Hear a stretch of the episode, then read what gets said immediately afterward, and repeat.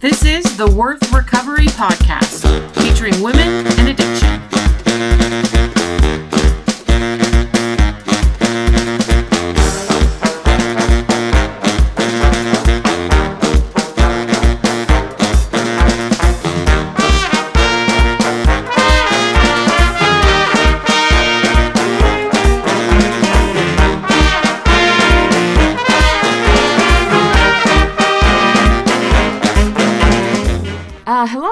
Back to Worth Recovery, a podcast featuring women in sex addiction. My name is Amy. Um, I'm a recovering sex addict, and I've been sober since December 2nd of 2012. I'm so glad that you're on with us today. I'm really excited about our topic today, which is uh, the continuation of our steps. But before we get into that, I want to remind you about our upcoming challenge group. This is called 30 Days of Talking Back. So, you've heard me talk a lot about the shaming voices in my head the shoulds, the not good enoughs, the stupids, the crazies, the things I say to myself that cause a lot of problems in my life. Serious problems in my life, very serious problems. One of the best and most life changing things that I've learned in the five years I've been living in recovery is about how to talk back. In episodes, in the upcoming episodes 12, 14, and 16, the even ones, I'm going to be sharing the secrets I've discovered, the ways I talk back, and how to design your talking back methods and messages. Then in April, we're going to have a challenge.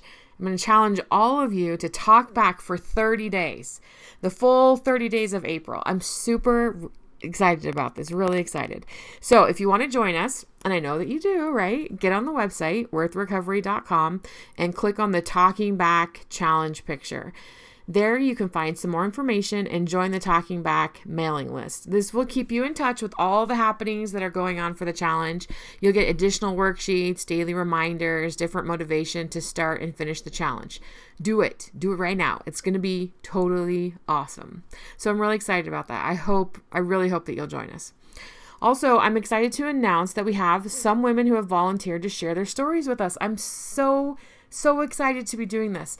My goal with this podcast is not just to tell you about my own experiences and stories, but really to create a huge repository of the stories of women living in recovery.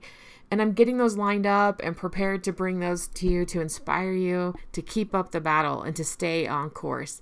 If you want to share your story with me, I would love to hear it and share it. Again, on the website under the Women's Stories area, there's a place for you to contact me, or you can just email me directly at Amy, it's spelled A M Y, Amy at worthrecovery.com. Super excited about that. Those will be coming up in April. So if you want to share, get on, let me know. I would love to have you. Okay, so today is episode 11, and it's the continuation of the deep dive series about the 12 steps of recovery. In episode 9, we started with step 1. Remember, it states we admitted we were powerless over our addictions, that our lives had become unmanageable. In episode 9, we discussed the first half of that statement, what it really means to be powerless, and the gifts that powerlessness brings into our lives. Today, I want to focus on the second half of that statement. Our lives had become unmanageable. Wow. Okay, so what exactly does it mean to have an unmanageable life? Let's look at the core of the word. I love words. So let's look at the core of the word manage. Dictionary.com says manage is to take care or charge of, to bring about or succeed in accomplishing, sometimes despite difficulty or hardship. So, manage means to take charge or care of. I like the idea of taking care of our life. And also, it adds the goal that we bring about or succeed in accomplishing. So, not only is managing about taking care of our lives, it's about accomplishing something with our life, succeeding in our lives, succeeding at life, right? That's the core of the word. Okay, so let's add the ending, the suffix of the word. Manageable, right? Manageable it says that the thing or person is able to be managed, governed, or tractable, meaning our life is designed and unfolding in such a way that we can take care of it, that we can succeed at life and accomplish something. That to me speaks to the skills that we have, that we have the skills, the tools, the knowledge about how to take care of our lives and how to succeed and accomplish the things we want to do. Okay, so now we know what manageable means, right? So let's add the prefix, right? The un on meaning not. In essence, when we say our lives have become unmanageable, What we are saying is that we had created a life that was incapable of being taken care of, that we were not succeeding in accomplishing our lives, and that the situation that had been created was not manageable. So that's a really big pill to swallow. My life is unmanageable. I don't have the knowledge or skills to take care of my own life, to succeed at my own life. Wow. Sure, I, I knew I was powerless to stop my behavior, but it really took me some time to wake up to the unmanageability of my life. I guess for me, it just felt normal. It was what had been created for me and what I continued to work at. But I, I love this paragraph from the Sex Addicts Anonymous First Step Guide. It says, quote, Powerlessness and unmanageability are really not two things, but different expressions of the tangled mess our lives were in. When we finally admitted our state, we were quite unaware of the exact and pervasiveness of our unmanageability. Our denial had blinded us to the mess that we had made. Close quote. That was me, for sure. I was totally blind to the mess that I had created in my own life. If you would have asked me about my life then, I would have said it was totally successful. I considered myself intelligent, successful. I was making money. I was doing good work at the school I was teaching at, as well as making a contribution to the church that I belonged to. I was moving ahead. Sure, everything wasn't perfect. I didn't have all the things I wanted, but my life was far from unmanageable, right? I mean, far from unmanageable from what I could see.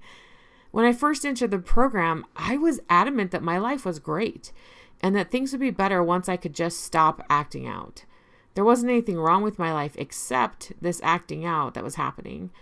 These bad habits that I had, and I was quite sure that just stopping them would bring about the success I had always wanted. No, I wasn't getting everything that I wanted, but I, I did know that these bad habits were somewhat limiting to me.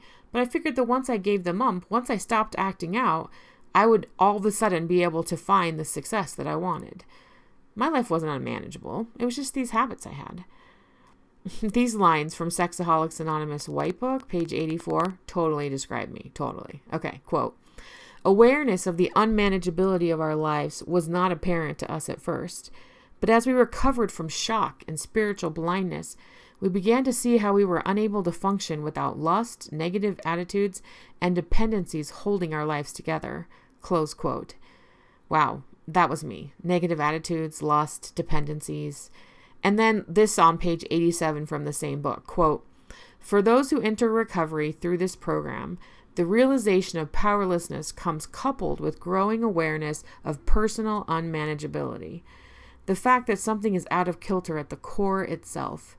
If we are content with ourselves, simply minus the compulsion, there can be no recovery. Close quote. Wow, again, another tough pill to swallow, especially that last line. If we are content with ourselves, simply minus the compulsion, there can be no recovery.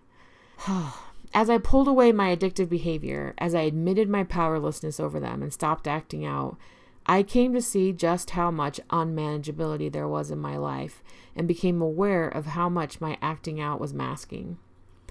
Unmanageability shows up in various forms, and really it can be all over the map. We typically look to the things that we can see, the apparent unmanageability, but it's so much more than that. At its core, unmanageability is about congruity, the mathematical principle of congruence. You probably remember it from high school geometry, right? Right? Maybe?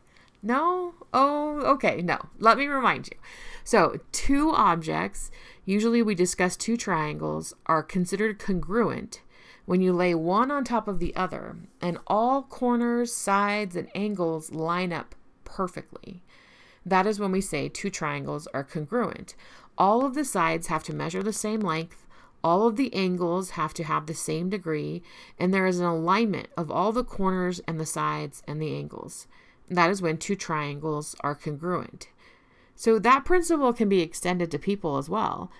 People are said to be congruent when you take their actions, lay them on top of their values, their dreams, their desires, and they all line up perfectly. Unmanageability happens when these things don't line up, when our actions speak differently than our values or our desires. We get frustrated and we feel unable to achieve, yet many times we are unaware of the incongruity or the unmanageability until it's pointed out to us. That was me. I wasn't aware of any of the incongruity or the unmanageability going on in my life.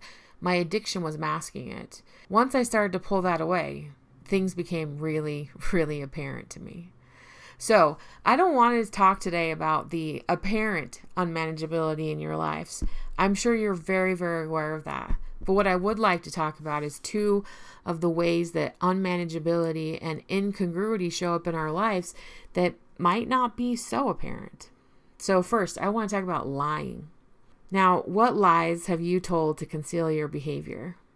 I'm sure you can name specific lies that you have told to people in your life to cover up lost time you spent acting out. Usually, partners or family members that you have lied to about where you were, who you were with, or what you were doing. That counts as unmanageability for sure. But let's dig a little deeper into lying. What lies have you told the people you acted out with? This was really common for me. I would lie to the people I acted out with about like really stupid things, about what I was eating, about the music I like to listen to, about things in my life, about the number of other people I had acted out with. I would lie about things that were important to me. My behavior with them would lie about what I really wanted for my life. I lied by expressing interest in men I wasn't really attracted to. I used men to get attention I was seeking and was lying to them about what I really wanted from them. There was a lot of lying to the people that I acted out with. A lot. I'd also ask, What lies have you told to yourself? I lied to myself about lying to the people I was acting out with because I just kept telling myself they weren't real, right? It was just all acting out. It was just all other addicts. That was a big lie I told myself. They were other addicts, so it didn't matter what I said. We sometimes call this rationalization or justification, but really it is the lies we tell ourselves. Some of the biggest ones for me have always centered around personal value, what I am or am not worthy of.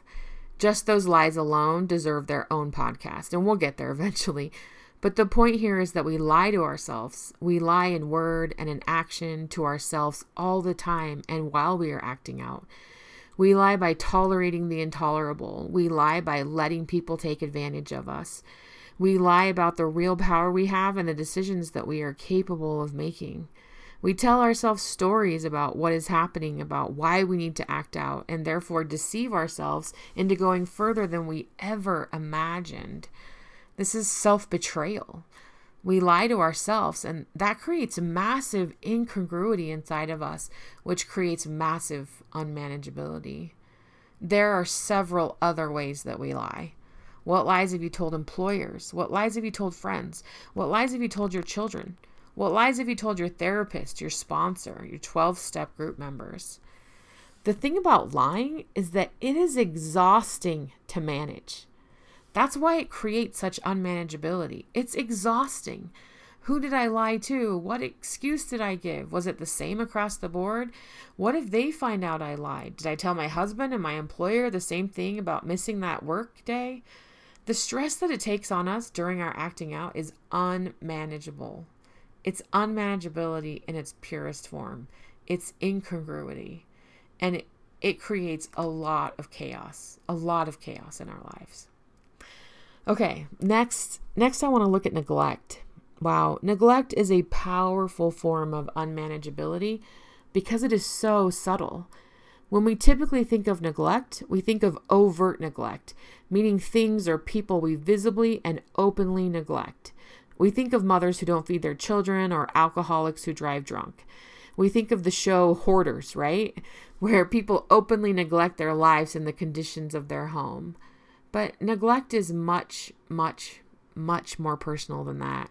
And it is much more subtle and crafty. So, some questions here, right? What things have you overtly neglected to spend time acting out?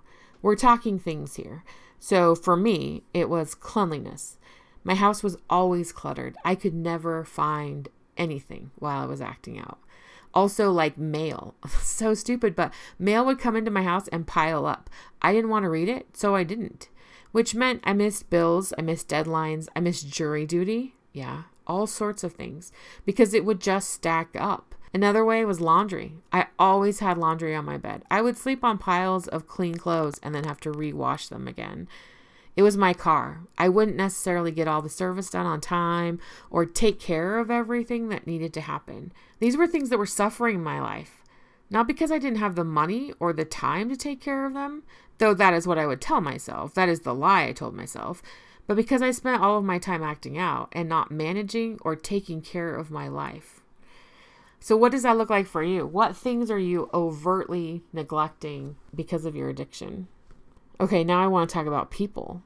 What people have you overtly neglected to spend time acting out? I remember sitting with a few friends at dinner, and just before the food came, excusing myself with the excuse that I felt really sick and I needed to get home, only to go to a nearby restaurant and meet a potential acting out partner for dinner who went home with me that night. Seriously, my friendships all took a hit during this height of my acting out. That is just one example of how I was overtly neglecting people in my life. This also shows up as not being present. In some cases, I was overtly not present. I think about the afternoon I spent at my grandma's house sexting the entire time while she tried to engage me in conversation. Not proud of that moment. Not proud of that moment at all. Sorry, Grandma. These are overt examples where I was out in the open and aware of what I was doing. But more powerful than overt neglect can be covert neglect. This is neglect that happens in secret and disguise. And I would add, sometimes it's even in disguise from ourselves. Sometimes we don't even recognize that covert neglect is happening, typically because that is either what was modeled for us and we just don't know differently. This creates unmanageability that sometimes we aren't even aware of until we start recovery. Also, this is where that lack of skills and knowledge comes in as well. Our lives are unmanageable and we don't really quite understand why. So, the same questions here. What things have you covertly neglected so that you could spend time acting out? For me, this showed up in things I wanted to be doing, but just wasn't. It showed up in things I said I loved, but wasn't doing, like hiking, swimming, creating. This may sound weird, but it also showed up in the way that I drove. With how many deaths we hear about with texting and checking email on the road, I continued to do both without consideration for the things around me. Now, I got into multiple car accidents all the time with things, not necessarily other cars. I would just hit things poles, buildings, trees, damaging my own car. It was totally crazy. I never saw that as neglect or unmanageability before, but it is. It totally is. It is selfish to not pay attention while we drive and to damage other things. My family still harasses me about this time of my life until today. There's a, still a running joke about how many things Amy hit while driving. The thing is, I'm a good driver. Really, I really am. And since being in recovery, I've not had an accident or a ticket. Crazy, huh? But it's true. It's totally true. Okay, let's look at people now. What people have you covertly neglected to spend time acting out? This is one that hurts the most for me. As I reflect back on my life during the time I spent acting out, I see a pattern of people reaching out to me for friendship, and I, totally unaware of what was going on, I didn't have space for them in my life. I think of one particular coworker who day after day and week after week tried to befriend me. She would bring me things, she would ask about my students and my work, and was just really generally friendly. It wasn't that I was mean back to her, but I just didn't reciprocate any interest. Years later, she looked me up on Facebook and sent me a nice note about how impressed she was with my teaching and my students. And I barely remembered who she was. I have many experiences like that with coworkers, some who have searched me out who I have no memory of at all. At all. I was neglecting the people in my life, the real people in my life, for acting out partners in fantasy, though at the time I wasn't aware of it. This also shows up as making commitments and not following through. I do this. I would say to people, I'll email you, or I'll call you tomorrow, or I'll do this, and then I wouldn't. I didn't really see that as neglect. Most of the time, I wasn't even aware of how many commitments I was making. And I definitely wasn't aware of how upset people were about the broken promises. But it adds up for people. It adds up in their lives when you make commitments and you don't keep them. This also shows up, this covert neglect also shows up as not being present, but not being aware that we aren't present. So many times we aren't present and we aren't even aware of what's going on. Sitting in the same room as someone is not necessarily being present. I'm guilty of this all the time. I'm guilty of this. Letting someone talk to me while I work or type or do other things is also not being present. As a former high school teacher, I would say that if you have children and you don't know the names of their teachers or at least what classes they're enrolled in, you're neglecting your child. I've seen this, and it is really painful. It is really painful for students when you start to talk to them about their parents and they know that their parents don't even know what's going on in their lives or in school. Chronic lateness or tardiness is neglect. You're being neglectful of other people's times and life. So where where in your life are you not being present and you're not necessarily even aware of it? All of this neglect, overt and covert, creates a lot of unmanageability in our lives. It's subtle and it's tricky and it's powerful. It gives us a feeling that something is off at the very core. It gives us a feeling that we are failing and not succeeding at life. That is what unmanageability is, right? That's the definition. One of the things to think about when we discuss neglect is the neglect you've shown yourself through acting out. Are you living the life you want to be living? Are you living a life of integrity? Are you living a life you're proud of? Are you practicing self care and self love? Are you living the story you want to be living? No? Neither was I. I was neglecting my own passions and my own desires. I was neglecting my body, my spirit, my health. I was neglecting my creativity, my desires, my talents. All of this results in incongruity, and all of this incongruity results in unmanageability. These are just two of the more subtle ways unmanageability shows up in your life. There are several, several more damage done, broken trust, damaged relationships, lost jobs, lost opportunities, so many, many ways. From the SA Sexaholics Anonymous Step into Action book, page 41, quote, some of us have lost friends and have been unable to make friends. We have avoided relationships and jobs because we were afraid. Many of us were unable to enter and sustain any kind of intimate relationship because we had to protect our secrets. We have lost jobs or we have struggled along in unfulfilling, often underpaid careers because we were too distracted to put our energy into our work. We have spent large portions of our lives teetering on the edge of chaos. We have wrecked careers, homes, and lives. Some of us have been hospitalized for depression, have attempted suicide, or even killed ourselves because sexaholism destroyed our physical, emotional, and spiritual being. Close quote understanding the truth about our lives, understanding the true incongruity and unmanageability helps us. It helps us see the path ahead. It helps us see the direction of our lives if we continue on the path of addiction. It's hard. It's so hard. It's raw. It's painful.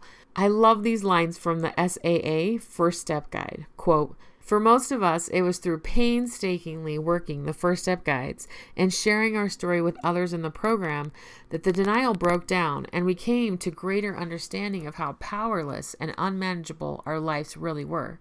Some of us asked, why didn't someone tell us? Someone probably had told us, but we were not ready to face the truth and we had no support to deal with the raw pain. So, to protect ourselves, we went into denial. In the program, we find the support and acceptance to acknowledge our behaviors. Close quote. Seeing and acknowledging the unmanageability in our lives is painful, like it says. It's raw. It is some of the hardest work we do in recovery, but it is reality. It is confronting the brutal truth and the facts of our reality, like we discussed in episode 10 about building hope. Hope cannot exist if it is not built on reality. But we had been in denial too long and had used our addiction to mask that reality, to keep us from looking at it. Seeing our unmanageability is painful, but is the first step to building the hope we need to continue the hard work of recovery. I challenge you to take a really hard look at the unmanageability in your own life. Is it over? Is it covert? Is it lying? Is it neglect? Is it deeper than that? Is it more apparent? You'll never, I don't know that we'll ever get to all of the unmanageability in our lives. Even now, as I'm recording this, I'm looking at the stack of probably 15 envelopes sitting here of mail that I need to open and read. Now, it's not nearly what it was. It's not months of mail as it was before when I was acting out, but there's still some unmanageability I need to take care of in my own life and challenge in my own life. Next week in episode 13, we're going to continue this discussion on step one. Our focus will be on how we can work step one in our lives. How do we narrate this powerlessness and this unmanageability into something that we can work through? I'm really excited about it. It's going to be great. I'm really excited that you joined us today. I hope that you'll continue to keep listening as we talk about not only just step work, but of all of the challenges about living in recovery. You can find us on iTunes by searching Worth Recovery. If you're an iTunes fan, go on and subscribe today. You can also subscribe on iTunes directly from the website worthrecovery.com. I would love if you would give us a rating and let us know how this podcast has helped you. As always, I want you to know that no matter what is going on in your life, no matter how far you think you've gone, no matter how you feel right now in this moment, no matter the amount of unmanageability you have, you are worth recovery. Stay the course and keep up the fight, even just one day at a time, even if it's one hour at a time. I want you to know that I think about you, I pray for you, I love you. Until next time, Amy.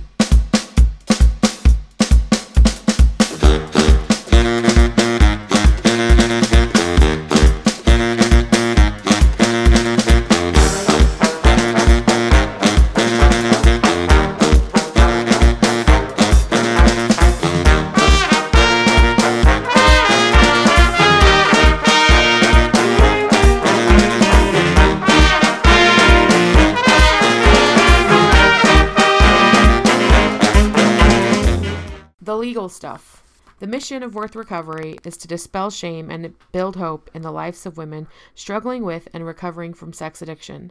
I am not associated with any 12 step group, religious organization, or therapeutic clinic. I am an addict sharing my own experiences and recovery.